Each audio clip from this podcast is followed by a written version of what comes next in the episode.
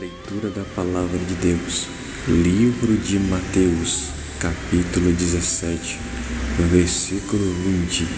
E Jesus lhes disse: Por causa da vossa incredulidade, porque em verdade vos digo que, se tiverdes fé como um grão de mostarda, direis a este monte: passa daqui para acolá e há de passar, e nada vos será impossível.